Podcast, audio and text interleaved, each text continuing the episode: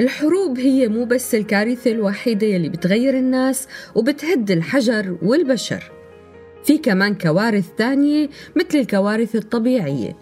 واليوم رح أحكي لكم عن كارثة طبيعية ضربت سوريا ببداية القرن الثالث عشر وكانت نتائجها مدمرة.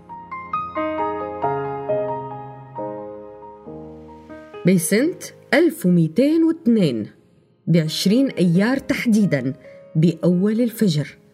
تعرضت منطقة بلاد الشام لكارثة ما إلها مثيل بتاريخها للمنطقة زلزال مدمر. ضرب سوريا والمناطق اللي حواليها وكان مركزه جنوب غرب سوريا وكان عدد ضحاياه أكثر من مليون ومئة ألف شخص بحسب بعض الدراسات. امتدت أضرار هالزلزال من طرابلس شمال لبنان وحتى وادي الأردن والبتراء جنوب الأردن.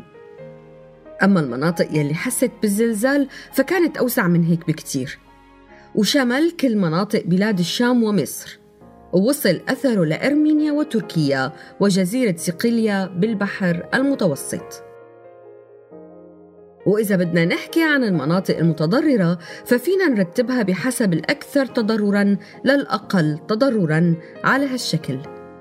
لبنان وسط فلسطين غرب سوريا قبرص شمال فلسطين القدس الأردن جنوب تركيا صقلية العراق إيران مصر القسطنطينية وسبتة وأكبر الأضرار كانت بجبل لبنان وصور وعكا وبعلبك بيت جن بانياس ودمشق وحوران طرابلس وحما.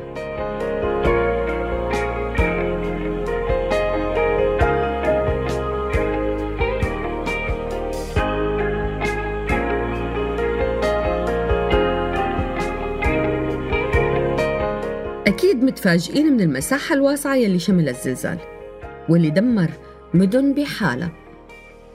وبدراسة تأثيره المدمر قدروا الباحثين قوة الزلزال بسبع درجات ونص على مقياس ريختر. وغير تدمير المدن بشكل مباشر سبب الزلزال تشكل أمواج المد البحري تسونامي على مناطق واسعة من الساحل اللبناني من طرابلس وحتى مدينة صور لحتى يزيد عدد الضحايا. ولسه ما خلصنا ونتائج الزلزال الكارثية ما وقفت هون. بعد الزلزال صار في موجة من المجاعة وانتشار الأمراض بالمناطق المنكوبة.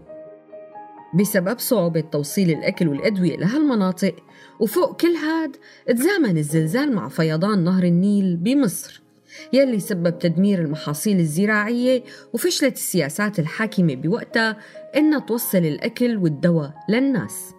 فزادت حصيلة الضحايا يلي ماتوا بسبب الزلزال بس بشكل غير مباشر.